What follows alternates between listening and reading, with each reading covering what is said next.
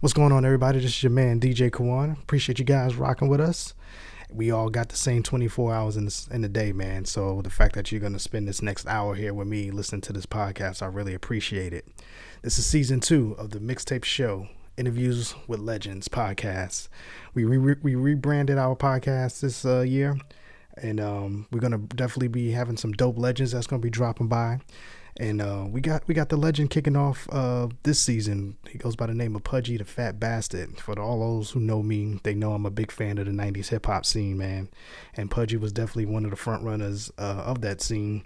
He's worked with everybody from Left Eye to Tupac to Biggie. You know what I'm saying? Just a lot of dope dope people in his in his resume. Roxanne Shante, and he's gonna definitely give us some um, some jewels during this interview about you know his experiences with working with these artists and some dope stories that he tells and he's also going to talk about the new music that he has, man. So, what better way to start the new season of the Mixtape Show interviews podcast with legends with the homie Pudgee Tha Phat Bastard, man. So, hopefully, you guys enjoy this. And once again, I appreciate you rocking with us. This is a new venture that we're going to do.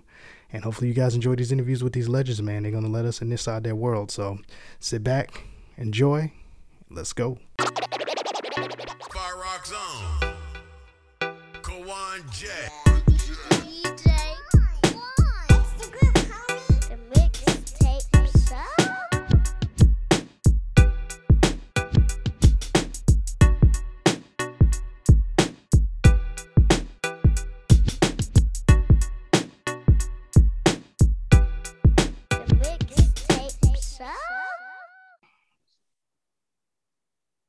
All right, welcome back. This is season two of the mixtape show, interviews with legends, man. And as you guys know, we're gonna give our legends they flowers while they're here. You know what I'm saying? We're gonna we're gonna give them the space to talk about what they got going on. We're gonna talk about how they got here. You know what I'm saying? We talk about everything from beginning to middle to end. And uh kicking off season two, episode one, man. I got the pro- honor and privilege right now to talk to one of the one of the guys I grew up rocking with. You know what I'm saying? If you guys grew up, know me, 90s hip hop is my my my love, my passion. And if you remember those those those videos, man, when you was on the block, you know what I'm saying? And they had the crew in the background, or if they had that Hype Williams look to it, man. This, this is one of the artists that definitely did his thing, man. He goes by the name of Pudgee Tha Phat Bastard. Uh, we played some of his music on the mixtape show, and he's here live here on our on our podcast, man. And then first and foremost, my brother, thank you for doing this, man, and, and welcome, man. Welcome. Nah, thank you for having me. It's just it's official here. Absolutely, absolutely, man. So, uh, quick background, man. When I was coming up, like I said, I, I grew up in the you know '90s hip hop, and Mom Dukes always used to come in the crib in the room, and you know how it is. They catch you listening to something, and they the first thing they listen for is the words, right? And so, uh, you know what I'm saying? So, for, the first thing was, oh, what did he just say? And you know, you gotta, you know, tell them what about, well, who's that? Oh, his name is Pudgee Tha Phat Bastard. So that was that was strike two, you know what I'm saying? So um it, it's a little bit different now when you listen to the music because the kids really ain't saying much, you know. Nah, I mean? let's let's talk about that. Though. You know what I mean? But um before we do all of that, Pudgee Tha Phat Bastard, man, how about we do this, man? Um, when you was coming up, like growing up as a shorty and everything, what, what was your soundtrack coming up in the house, man? Who did you listen to, and what was your, your you know your family listening to that you First grew up? With? Shout out to your mother. All right shout out that she gave you a household where you could play my music. Yeah. um, um, my soundtrack now or my soundtrack then? Young Young Pudge, Young Pudgee. Oh, Young Pudge, man. He listened to see my parents didn't really they they didn't really how can I say they didn't really audit my music. Mm-hmm. So I was able to listen to whatever I wanted to. My father brought home first, you know, the Sugar Hill Gang record. He was like an unofficial DJ. Like he had everything. He built speakers. He had all the turntables. He mm-hmm. had real reels, but he worked for Transit because he mm-hmm. had capes. You feel me? Yeah. He had a room that nobody could go in, but I was just anyway, rocking with the records, right? Yes. So yeah. He brought. I remember we were living in in 910 Grand Concourse in the Bronx, and he brought home the Sugar Hill Gang record. He was like, "Check this out." He was a check this out type of dude. You know, mm-hmm. um, I don't know. I fell in love with, I guess, the fact that they could express themselves by talking on music, mm-hmm. and I can remember feeling mystified. That's the mm-hmm. word we use. I can yeah. re- remember feel. Plus, there were voices, urban voices, right? Mm-hmm. Before that, I wasn't hearing urban voices. You know, my father listened to Richard Pryor on, you know, Eddie Murphy's and stuff like that. But I wasn't into. I really like a lot of cursing, ironically. when I heard comedians, I just wanted you to be funny without, you know, expletives. So I wasn't really like, oh, Eddie Murphy, Richard Pryor, mm-hmm. but I knew they were voices from where we were from. Mm-hmm. So um, when I heard the Sugar Hill Gang, it sounded like somebody from the neighborhood. Yeah, they sounded older. They sounded like big brothers, but they sounded like somebody who could be from around the corner. Mm-hmm. And they were talking on music that you was kind of dancing to because your parents played it anyway. Mm-hmm. They was rapping over disco type music. So uh that started everything. But when I really became in control and took possession of playing my own music at about 10, 11, 12, 13. It was UTFO mm. and Roxanne Shante that really set it set it off for me because they was talking real spicy on the records. And that's how you are in the hood. You know, you getting at people, you're like, oh, your mother, you know, yeah, yeah, yeah. fat, you know, like, oh, why your mother bald headed, you know. So when you hear somebody on a record, again, an urban voice bringing the same type of culture and behavior that you have, you know, playing the dozens as they called our parents called it, right? Mm-hmm. Snapping as we called it. When you heard it on hit on on music in a hip hop form, we didn't know that's what it was at the time. We were like, this is fire. Yeah. I wanted to do that. I knew that I could talk real disrespectful. Yeah. And I wanted to put it to some rhythms and cadences and to some stanzas and make people pay attention to it. Yeah. And so my goal at that point after I heard them was to end up on the Mr. Magic show. Mm. To, to, end up with them voices. You know, we didn't have the ability to want gold chains and stuff. We wanted just to be on the radio. Yeah. But that's what I wanted. And I think after them, you know, it was the first of all, we went through the whole stretch of the the, the Roxanne revenge, Roxanne's brother, Roxanne's family, mm-hmm. Roxanne's cousin, Roxanne, so after we got through that phase, yeah, yeah, with an oh Veronica, oh Veronica, Veronica, yeah, over, you know, and and and, and um the the joint the um Davy D, you are the best, you know, it was just going great, like, and for some for me for some weird reason the percussion the instrumentation was growing more aggressive in mm-hmm. frequencies and in pulse you just felt like you wanted to be outside of your house when you were listening to this. Mm. You know, that I guess that's what lent itself to the park jams. It just created this whole ambiance that you didn't even know was happening. It was a space that we existed in because the music itself created this umbrella that you wanted to party under. Mm. So um, I wasn't allowed to go to those parties, so I, I never attended. Yeah. Um, if you, but uh, you know, park jams and Beach Street and everything just happening and Busy Bee and Kool Moe Dee and you know, were they styles I wanted to mimic? No, because some of the voices started to sound too grandfather-ish OG, right? Yeah. But the voices got younger. The voices began to get if they were if they sounded 35, they started to sound 25, and after that they started to sound 16. Mm. Mm. And for me, Kool G Rap, man, uh, Latee from the Flavor Unit, uh, Chill Rob G, then Latifah, like these tones. With the people, the, the girl I'm talking to on the phone, she got the same voice as Latifah. Like, yeah, it's a rap. It's it's like a hood chick voice, but over music. It yeah. became tangible for us. It became super relatable. So for me, those are the people that, you know, anything on Wild Pitch Records, anything on Tommy Boy Records, if you saw that imprint, I wanted to hear that. Mm-hmm. Just yeah. like in my father's collection, the Ohio play, the Ohio players, they just never left. Earth, Wind, and Fire, some of those things, when you heard them, you was like, what are these people doing in their sessions? They creating crack. Yeah.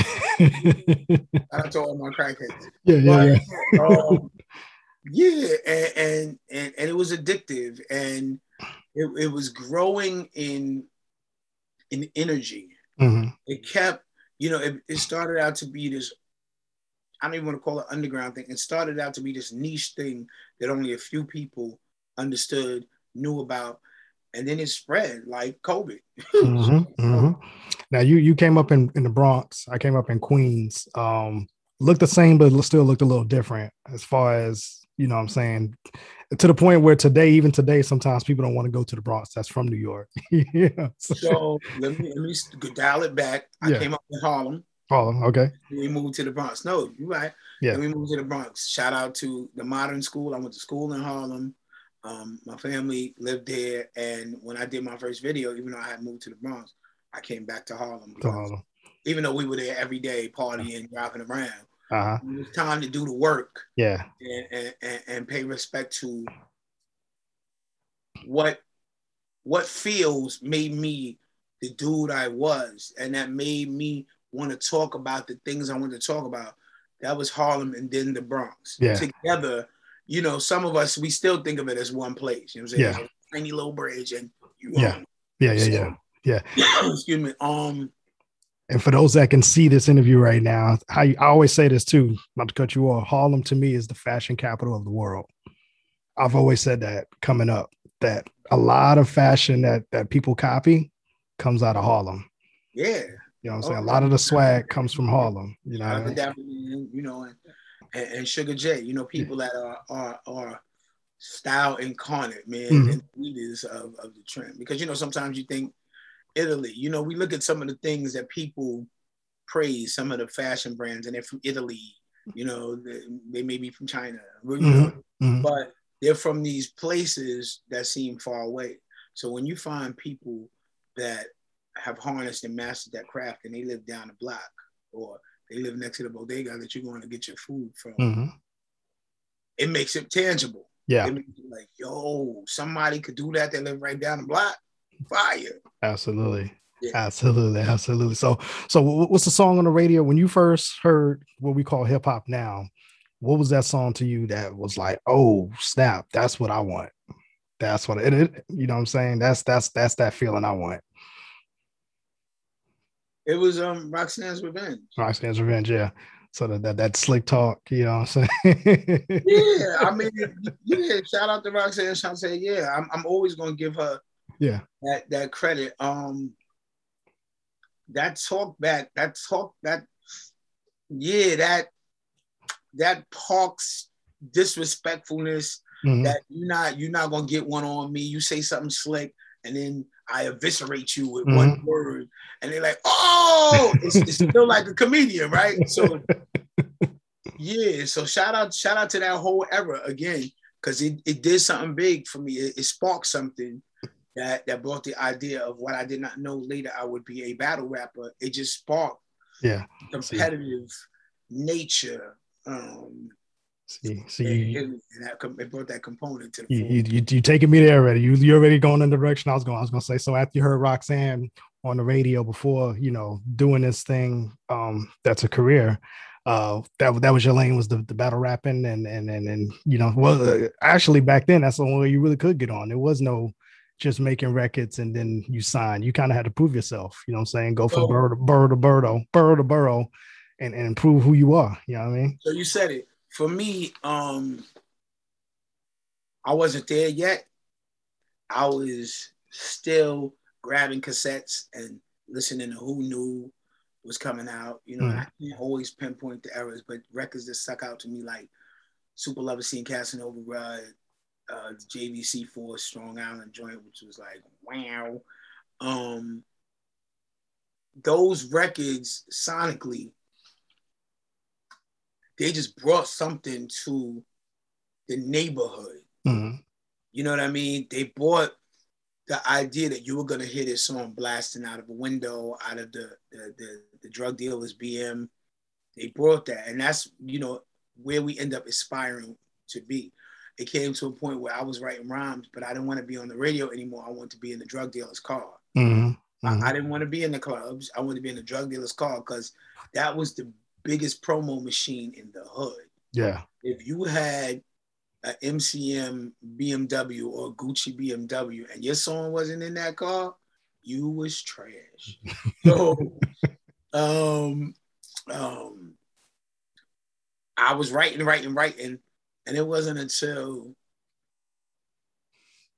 maybe when when I ran into I, you know, I was writing for so many people in the background by the time I got discovered. You know mm-hmm. i was battling people at Skate Key, rhyming for anyone who would listen.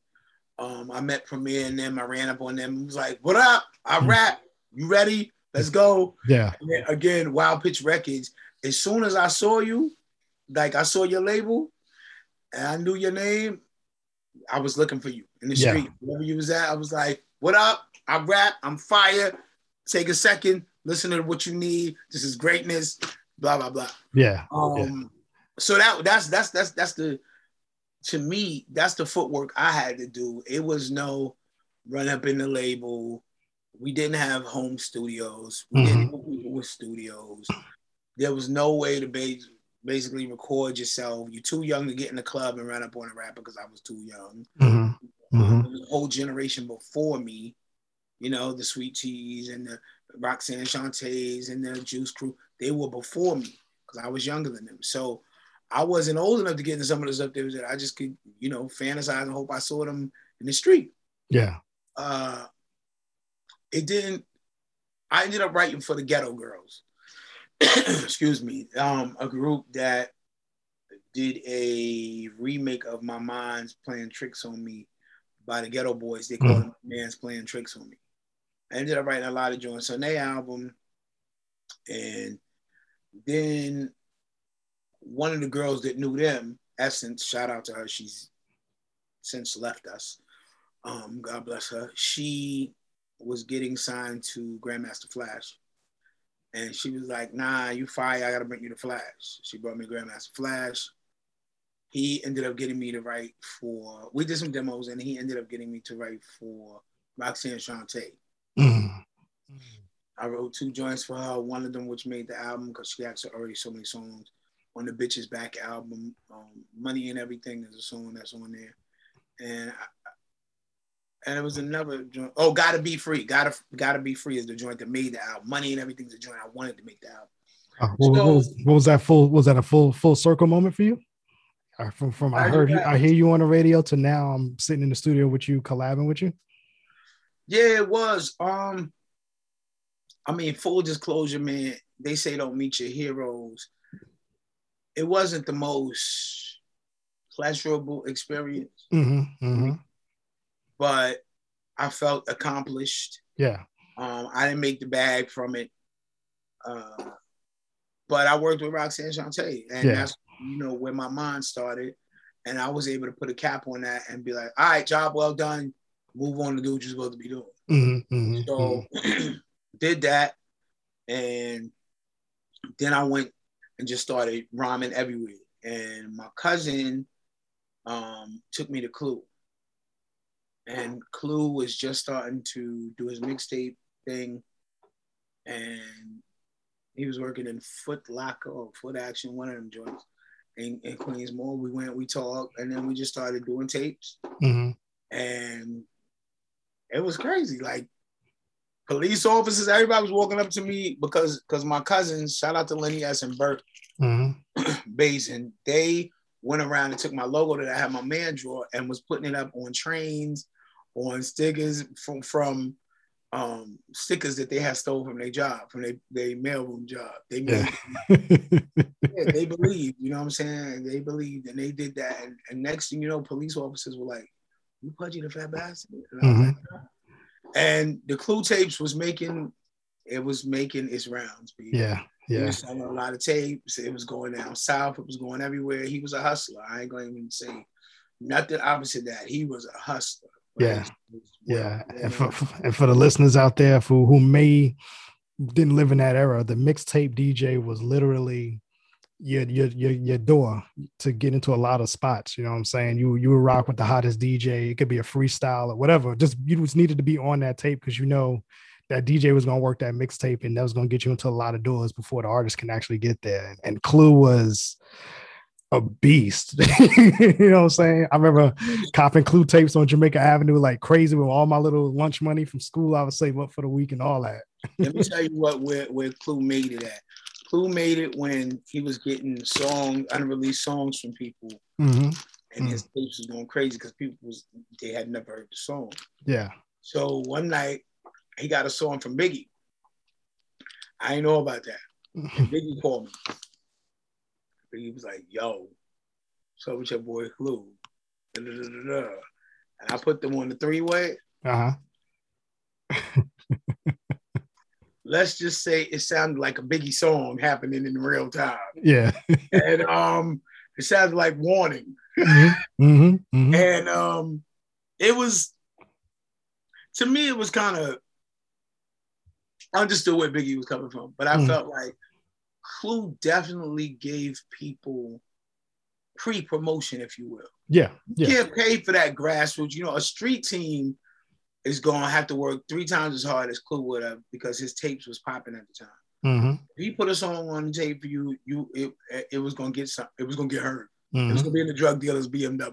Mm-hmm. mm-hmm. So, um, it was a little off-putting because Biggie was going extra hard. It, it, involved the words gunplay. Yeah. And um, and um, you know, Clue was not very happy. Yeah. But you know, it was brilliant what he did. It was brilliant what he did as you know, for all of us, P Dap and all of us who got on his mixtapes. I don't even think he knew what he was doing. It was just his hustle. Mm-hmm. Culturally, I don't know that he understood that he helped to build a lot of houses. Mm-hmm.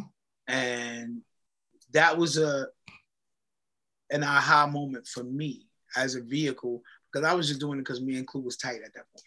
Anything mm-hmm. he asked me to do, I was like, "Oh, you need me to come freestyle?" He would come get me, take me out to Queens. We we do the shit. He bring me back. It was it was it was a hip hop hustle yeah. And we didn't know why we were doing it. It was just, yo, do the intro on my tape. I'm dropping another tape. I'm like, all right, I wrote it wrong. Yeah. I was come get me. Like it's not like, yo, we're gonna put this out and then we're gonna have 10,000 followers because there was none of that. yeah. Yeah. so, excuse me. So, you know, to be a part of such historical genius for me is the biggest part of my journey. Um, I was there when he was fiending to get a CD press so he could be the first DJ to put the music on a CD. Yeah. you know, Clue was he ain't even know, man. I mean, he said it, but I still don't think you know he was trying to be ahead of the curve. Mm-hmm. Whether it was dropping your new joint or dropping a new mixtape, he was definitely brilliant in that way. And I was a part of that vehicle yeah. I had no idea. You know, people super valued my intro. Like he even said, yo, people like they missed you on that last tape. We gotta put you on the next tape. Yeah. You know what I'm saying? It part yeah. glad to be a part of that that time in hip hop, man. That, yeah. that, that that that was yeah, brilliant. That's hey, that's why we got you here, man. Legendary things, you know what I'm saying? Yeah. now, now I know you mentioned Biggie earlier, man, and, and you you worked with and wrote for and wrote with just so many names, man, out in, in the industry of people who some people that I saw the list and I was like, I didn't even know that. You know what I'm saying? Because again, I was a fan back then, so I didn't really think about that back in the day. But now that I see it, I'm just like, I can hear it. you know what I'm saying? I can the, the patterns, you know what I'm saying? I can hear it now as far as uh, how you were back then, man. So um how, how was that when you were was that back then was that just work for you at the time you just trying to get on and trying to build that resume the only time it was like that was the Ghetto Girls and Roxanne Shante. Mm-hmm. Uh, I saw it. I saw it as a vehicle. I didn't really see it as yeah the fun uh, that I wanted to always be for myself. Yeah, and like when I worked with, like even all went about because I so let me take it in steps. So Biggie and I did a song with Red Bandit. Mm-hmm. Everybody was on it. The song was called Nine Dog MCs. It's on YouTube.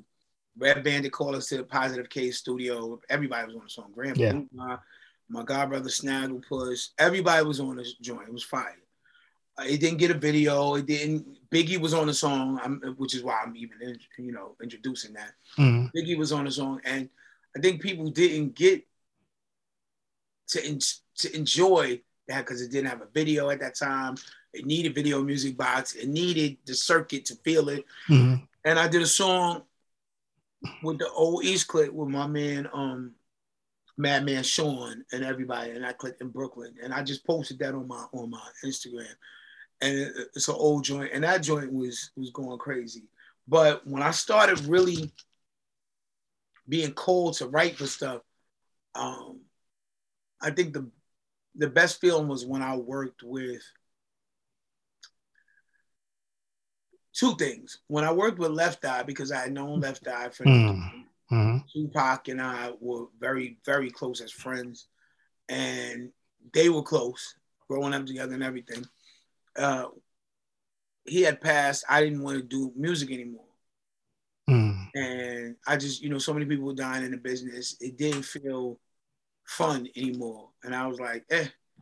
So uh, Mark Pitts had reached out to me and he told me that Left Eye. It's funny. I asked Max Gousse. He's the person who signed me to Warner Brothers, right? I had asked him, was there any room on Left Eye's album? He told me no. Mark Pitts called me, and I ended up writing five songs on Left Eye's album. So I don't no room, a lot of room, don't yeah. understand. But this is how God works. Yeah. so her Supernova album came. I did five joints for her.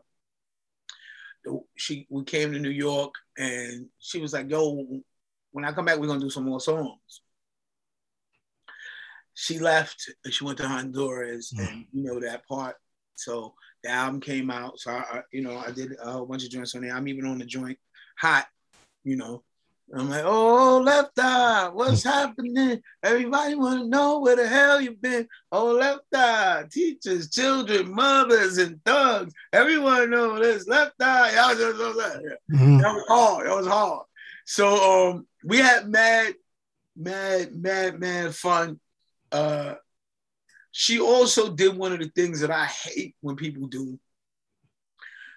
I have wrote. She was like, "Listen, we was in a, in a car." In a Ford Excursion, and she was like, "We in LA."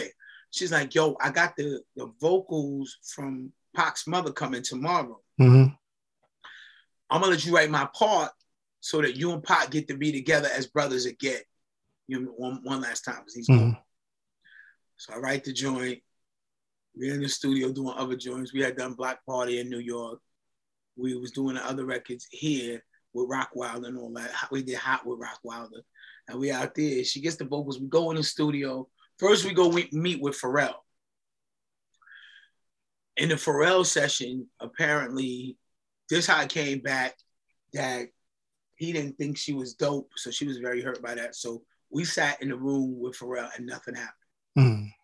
So we went the next day to do the. She was she was she was hot, yeah.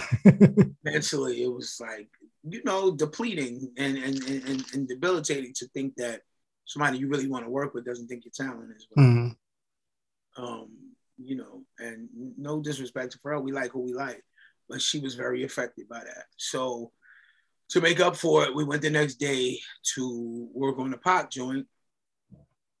And I, I laid the vocals. Uh, everybody was going crazy, you know. And I'm New York, so it's gonna be a New York flow. Mm-hmm. And um, this yo, it was so fire, bro. I'm like even now, the joint's called Untouchable, and, and how I had her spitting. If you listen to Hot on her Supernova album, mm-hmm. you're gonna hear my influence. Mm-hmm. That ain't left eye.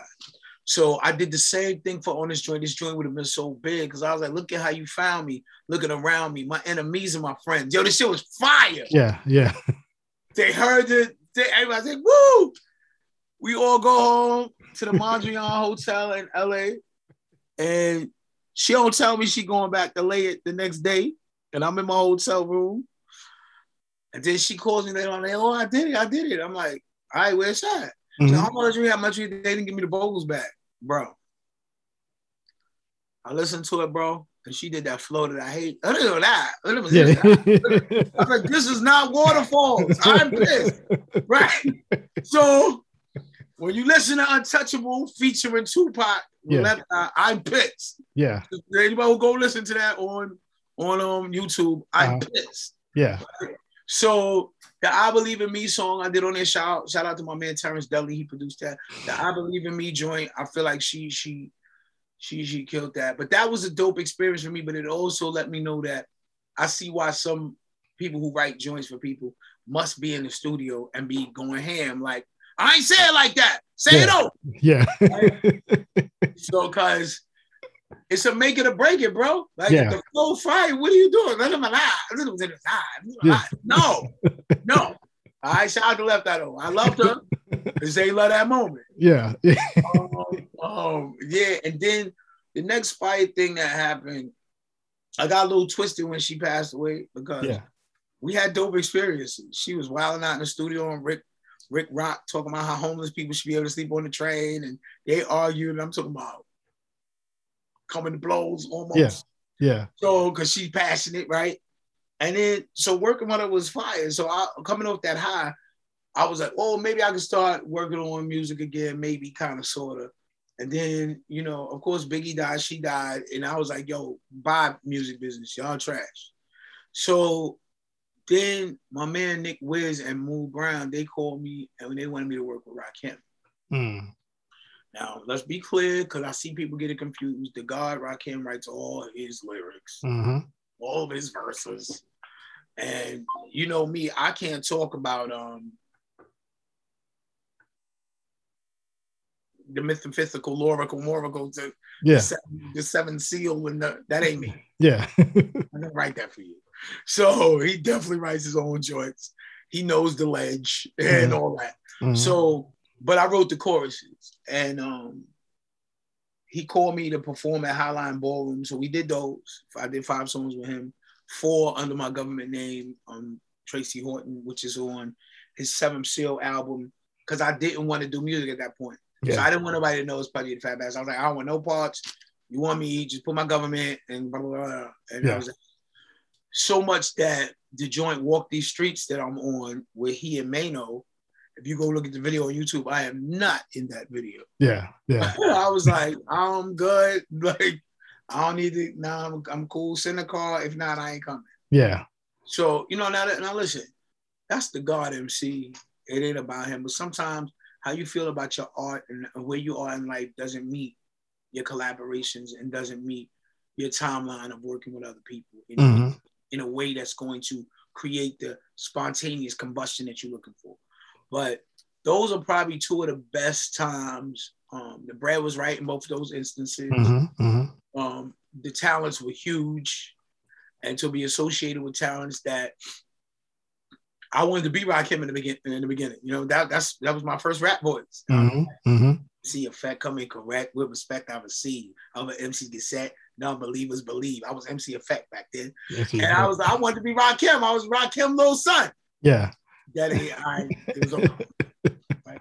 But to work with you know again the Roxanne Shante, Rakim, mm-hmm. all that was super valid. Um, yeah, and I skipped a lot along the way. I, you know, I skipped my brothers um, Nas and Akinyele. That you know that was part of part of my my my home and Lord Finesse. Mm-hmm. Oz and Knock and I were on the Nas and Ak and I were on the phone every night writing mm-hmm. rhymes going back and forth, spitting. And then Lady of Rage, you know what I'm saying? When she lived here, when she was rocking, rocking. Yeah.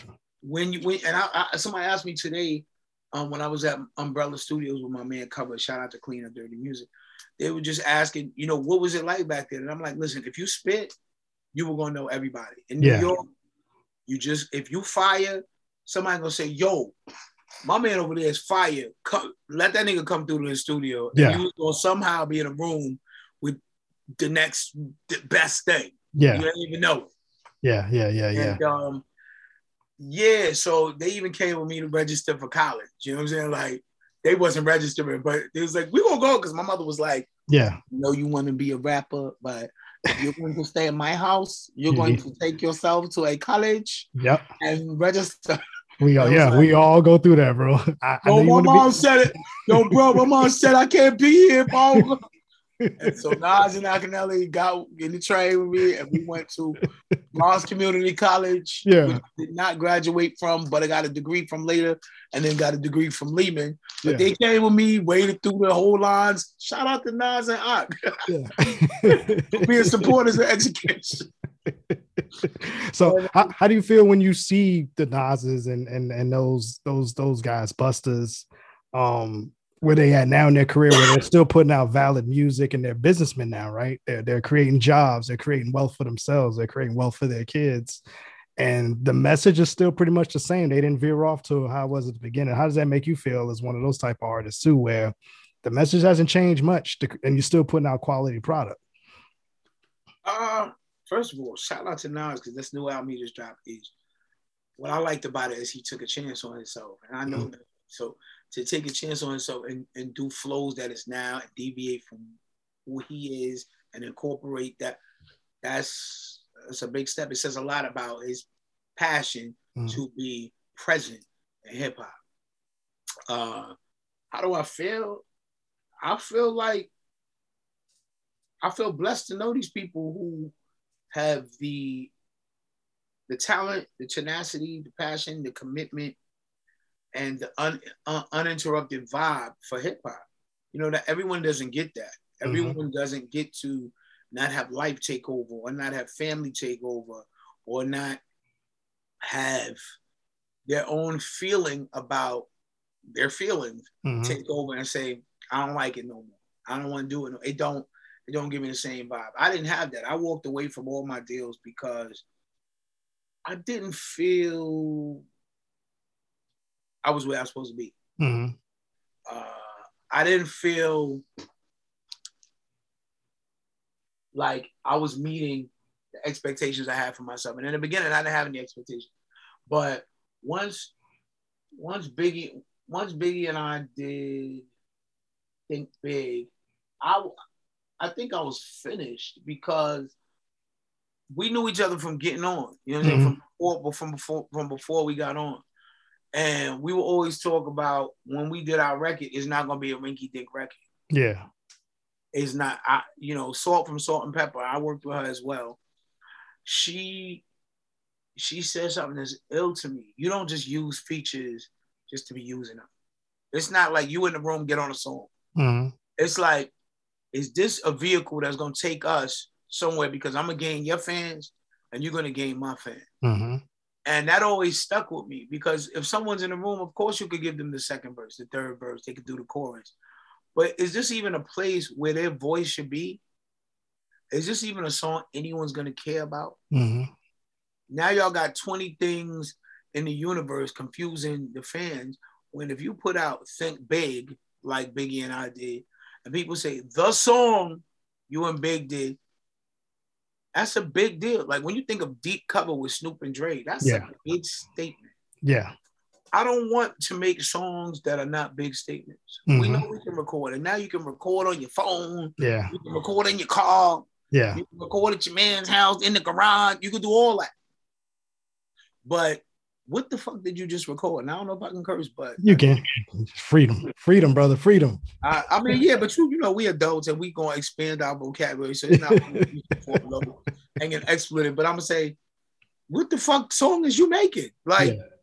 you gonna play me? I call them. I we don't have the iPod anymore, but I call them iPod rappers. Like, mm. you making a song for your MP3 player? That's cool, bro. Go jog to that shit in the gym. Yeah. But if you making something that the world's gonna respond to. And that's why I tell people, I got this thing on my team, trash it or cash it. Mm-hmm. Because if I gotta tell you what I meant behind the song is shit. Mm. If, if, I got sent it to you with a script on, here's what I was thinking when I was writing that beautiful metaphorical ensemble of a song that I crafted specifically for yeah. you and the community of listeners. That's bullshit. Yeah, yeah. If the song should come on, and I should go, "What's that?" Play yeah. that again. Yeah. I'm gonna copy. Yeah. If that don't happen, you fail. Yeah. If if you if you gotta give me the story about yo, but this for my grandmother, she uh, does you know she always used to have me on the porch. That's why I call it so on the porch song. It's shit. Yeah. Kill it. the grandma was sick. She's turning over in her grave. That's it. Yeah, so, you should you should be able to get your message across without Bro, the, the song is a message, right? exactly. You need a message on top of the message. you don't need cliff notes for a track, but three minutes. What the fuck? so I need you. So every time this song is played, I yeah. need you there. That's yeah. bullshit. Yeah. Every time it come on, you magically pop up. Yeah. Hello, yeah. this song is hot, and you disappear. No, bro, that's not it. Yeah. So at the end of the day, I, I just feel like I want to be a part of people who value music. That's why this microwave shit is cool. And, and in the studio today, we were talking about, fe- you know, features and how it was perverted not only by the crews but by the labels. Mm-hmm. Because we all in the studio, everybody. What I don't like is if I, if you making songs and they crap, right? And we we recorded the same studio, and you hear my joint, and I go, "What you think of this joint?" And you mm-hmm. go, "That's fire." Let me get a verse. I'm gonna have a fucking problem with you and your whole squad. Yeah. Because you saying to me, you worked your ass off. Let me ride. Yeah. Okay. so no. Otherwise, you got the label who be like, "This song is nice. We need to now call up um Lil Baby and put him on it, then it's gonna be fire. Mm-hmm. You just told me my song is shit. Is that what you just told me? Yeah. My song is only gonna be valid because Lil Baby's on it. Shout yeah. out to Lil Baby, he's fire. Yeah. Right. But I don't need you to make my song. Mm-hmm. If I need you to make my song and go back to your successful career, when you're not on my song, I'm not gonna have what you have, which is a successful career. Because one song a career does not make. The fans are not dumb. They're gonna play that one song, but when your name come up again, they're gonna be like, "Is Lil Baby on it?" Yeah. So, I, I call it the uh, I call it the DJ Khaled effect, where you're just looking at all the features to see who on the album. yeah, that listen, you're not gonna get you're gonna get features for me. They might yeah. be nobody, they may be somebody, but there's a purpose. I did not say, yo, you here? You want you want to get on this? I'm tired of writing. Mm-hmm. Mm-hmm.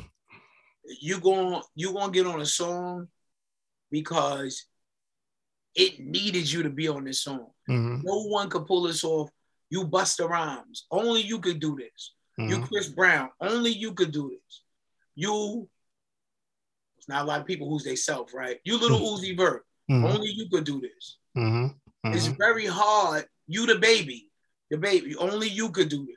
Yeah. You Megan Thee Stallion, only you can do this. Like when I hear you, I think of a signature flow. I want that on this. Mm-hmm. That that called you out for this mm-hmm. song. Yeah, yeah, yeah. But if Ron Do Allah is sitting in the room with me and Ron Do want to get on a song, listen, Ron Do, put me on your head. I got a legacy. You're not there. And I'm not going I'm not about to give you a free ride. I'm sorry the car's full. Catch the next niggas that want to they got an open seat. Is not absolutely, absolutely. So uh-huh. how, how do you feel about the MCs doing the third verse? Because I know that's been a topic too, where it's, I'm hearing it's too many verses on there. The song's too long. Are you still, if I got something to say, I'm gonna say it. You know what I'm saying? I think you've gathered from this conversation that no one tells me what song to make. I'll tell you something. Somebody told me, yo, bro, they only doing two verses now. I said, I'm happy because I'm tired of writing three verses. Yeah. But I also am tired of rewinding my shit every time your song go off. Yeah. I like the song, but it didn't even happen yet. I'm like, I get to the chorus, I'm like, uh, and that's it. I'm like, wait, you didn't even give me a fake vamp, a bridge. You didn't talk out nothing. Yeah. So so so to directly answer your question, I feel like a what the song calls for is what the song calls for. Mm-hmm. I'm listening to people album now, and they giving you five minutes. Mm-hmm. They giving you six minutes, like Dougie Fresh. They're going to give you what they want to give you because that's what it is. Listen, you don't never got to listen to my shit. Mm-hmm. But the people that's gonna fuck with this, they're gonna fuck with it hard because mm. I made them. Listen, I'm trying to work for your money. Yeah. I'm not gonna make songs and tell you it's a breeze. I could do whatever. Now, now, give me the bag because I doodled all over this song and said you're gonna eat whatever I put out. That's yeah. that's not what I'm gonna do. That's that's not what I'm gonna do. So again, to be direct, no one's gonna tell me or any other artist that's a real artist how many verses. I still got some shit to say. The bitch didn't get killed in the second verse because yeah. she only gets killed in the third verse. Because in the second verse, she had an abortion. Her mother found out about the abortion. She, her mother told her not to fuck with the dude. She fucked with the dude anyway. They couldn't find her for three weeks. And in the third verse, yeah, she gets killed. Yeah, it's called by a nigga. It's called That's telling the story. It's telling the story. yo, what movie theater you go to and you like, yo, yo, yo, yo, yo, Spielberg, Spielberg. This shit's supposed to end an hour ago. Come on, bro. We giving listen, social media and gave people too much control over art, and that's a motherfucking fact. Exactly. Like, yeah, you may not have like the person who plays such and such in a movie. We always felt like that. But mm-hmm. since when they tell you who the cast is, and you on your phone like, I don't like them. They're Asian. Take them mm-hmm. out. Mm-hmm. And the director goes back and be like, "You fired. We need somebody black." They said it. Yeah, too much backlash. We got to get this money. nah, bro. Listen, if the shit is fire, it's gonna be fire. And those people who are colorists or who got issues and only want to see people that look like them in the movie, if the movie is not about black power mm-hmm. and the movie is about a range of demographics and skin types and skin colors being in a movie, mm-hmm. and you're fucking mad that I didn't fit We Are the World into this, but only with black people mm-hmm. and it don't look like a slave ship, go to fuck somewhere else. Yeah, absolutely. They got absolutely. movies for you. This just yeah. ain't Absolutely, absolutely, man. So let, us talk about the quick rock, the quick, the quick cook, the new cook up you got before we get out of here, man. I, I hinted too early in the show that uh keep it secret. We played that a couple weeks, and instantly I got a, fee- feedback like, "Yo, that's Pudgee," you know what I'm saying? And then it got good feedback, man. So that's new. I know you're going for um, you're making your return back. You know, what I'm saying making music. Um, congratulations on that. How's how's that been feeling for you? Kind of getting the creative juices flowing and, and and putting that art out there. So first of all, shout out to anyone who rock with Keep a Secret because I think that's a, a, real situation. And you know, let me let me let me give them some background. It came from a real situation, but it was not my situation. Mm-hmm. I, I was watching this female tell my man that um nobody need to know, like almost like telling him he's not valid. Mm-hmm. And in the real world, he was valid. Like chicks was on his body. Everybody, all dudes think of him as a lit dude. And then this one chick come along and she like, nah, I don't really want nobody to really know, but you could pick me up at 12 in the brand new blah blah blah that you pushing. Mm-hmm. And um, I'm trying not to blow them up. Yeah. In the brand new blah blah blah that you're pushing that costs close to half a million dollars. You could take me to the litters crib. You could get me flued out everywhere. Um, you could and make sure I get bags when I'm flued out. I'm I'm like a city girl. She yeah. was talking to this dude like he was and you know, when you watch the devolution of somebody, you like, I watch you make yourself fire. Mm-hmm. Like you bust your ass to be this person. Mm-hmm. You let this one person who's listen, I don't have a thing with I don't have a problem with surgery, fake bodies, but you let this person who is a Build-A-Bear tell you you're not lit. Mm-hmm. And you gonna be a secret for her. And he was so rocked by my conversation that he definitely transform back into who he was. You know what I'm saying? Mm, That's why in the song I'm like, I don't want to be a secret. I want everyone to see this. Yeah. I want to show a love we could they could believe in. You know what I'm saying? And if that's not it, how you gonna tell me I'm not enough to for you to rock with in the real world? Then yeah. you should be rocking with me. Absolutely. So you want the benefit. So starting there, um, it helped me to feel like there are other stories that need to be told. They don't all necessarily have to be mine. They don't all have to be told in a hip hop cadence because I'm rhyming and singing on that song. Mm. And I think that this new project, I get to explore talents that I didn't know I had because I never sang. I taught myself how to sing, and um, people like, "Oh, John Legend, Chris Brown." Like, no, I never sang in church. Yeah, everybody thinks I sang in church, but it just shows you the level of again passion and commitment that an artist can have, and can create a space that their talent exists in without someone telling them your growth stops here. Yeah. I don't want my growth to stop here because you tell me this where you live. You can't come outside of these four blocks. Yeah. you're gonna get shot. So um keep a secret and, and the Monsters and Heroes project and and the project I'm working on with cover from Clean and Dirty and Umbrella Studios. That's gonna be a hip hop album. Yeah. I I I'm kind of I'm kind of in love with music all again because in love with music all all over again because of the exploration that I get to take because I get to challenge myself to do something new. Yeah. I call the hamster on the wheel when you do what you know. Oh, you do that real well, little slave. Go over there and pick cotton the same way again. I don't want to be that person. Mm-hmm, mm-hmm. I don't want you to tell me what I do. I don't. I want God to show me I can do more all the time. Yeah. And even when I didn't know it, I'm blown away by myself. Like, oh, you could do that. Mm-hmm. Then that means the next thing you challenge yourself to, you can do that. So to answer your question directly again, I feel inspired and I feel inspired for other people who don't believe that they can add more artistry to their art form or to their history or to their practices that are already in play. I feel like if you want to go add some more to your repertoire, you can do that because you want to do that. Yeah. No one knows what you're capable of, not even you sometimes. Yeah. God gave you the wherewithal to turn anything that's in your mind into something that can be Absolutely. Absolutely. What do they say? We use only like two percent of our brain. So why not why not open up the rest to try to open up the rest of that 98 while you still here? At a point 2 mm-hmm. But yes. Definitely, definitely, man. Well, I tell you what, brother. Um, when the new project drops, man, we do this thing called the mixtape show listening sessions. We do a live listen of some of the tracks, and I would love to bring you back for that, so we can we can have the people listen and, and chat on our stream, live stream, and everything, and just kind of give their opinions and let let let let let your art out to the world, and let's let's do that live on the radio, man. How about how about that? My answer is my name is Pudgee Tha Phat Bastard, and I'm rocking on a mixtape show with my man Kawon Jenkins and if you ain't here, where the fuck are you?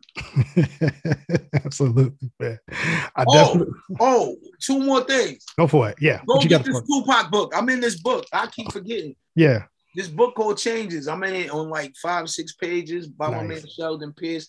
And I ain't been saying that. So you're the first place that I done let people know this exists at. It's called Changes, an oral history of Tupac Shakur by Sheldon Pierce. And um, the book is fire. It has a lot of testimony by a lot of his friends, including myself. And he, he Sheldon really went above and beyond touching the hip hop community and I think bringing their words to this book in a true way. Nice. Also, I am in this book called I Am Relentless by Stax Cordero. Yes. Stax Cordero. There we go. Fire. She's an MC playwright. Yeah, I'm I'm everywhere. I just want y'all to know I am in history and I am immortalized in ways y'all ain't made it to yet. He's a legend. Y'all could get there though. He's a legend. That's why he's starting off season two of the mixtape show interviews with legends, man. I definitely appreciate your time. And um, man, if, if like I said, if anything you got going on, brother, if you got anybody from the team who got to promote, man, definitely reach out, brother, and we'll definitely open up the doors. And um, I, I appreciate your time for this, man. Definitely, it's, it's, a treat. Kiana the goddess for getting me here. Thank you. Shout out to Kiana. Yeah, we definitely gonna do some more work and connect. And um, the doors are always open for anybody from her team, man. Definitely, definitely. You know what I mean? Um, anybody want anybody else you want to shout out before we get out of here? Uh, yeah, man. Um, K you know, Nicasio Martinez, DJ Tech One, Sweet Tea. I, I got a single coming out with Sweet Tea called "Don't Play with It" right now. It's gonna be dropping probably early January. Um, I'm working with Essence. She's a female from Queens, not the Essence that passed away. Mm-hmm. Uh, you can follow her, Essence Official. You can follow Sweet Tea at Sweet Tea the MC. I'm working with Pyrex Platt, MC from Yonkers. And I, I really think y'all gonna be surprised at, at, just what we bring forward. And shout out to my man Push Proper and Nova, Nova Price, because I'm working on those projects and I, I really believe that uh, the hip hop world gonna be surprised. Definitely. And you can follow me at Pudgee Tha Phat Bastard everywhere. P U D G E E T H A P H A T B A S T A R D. It is Pudgee Tha Phat Bastard. And on Twitter, I'm Pudgee Tha Phat. I got my, my Pudgee Tha Phat Bastard website dropping in a month. Please check that out. Follow me for all the updates, new videos, new music, new merch. There we go. Oh, you got the merch. I'm gonna definitely check that out, man.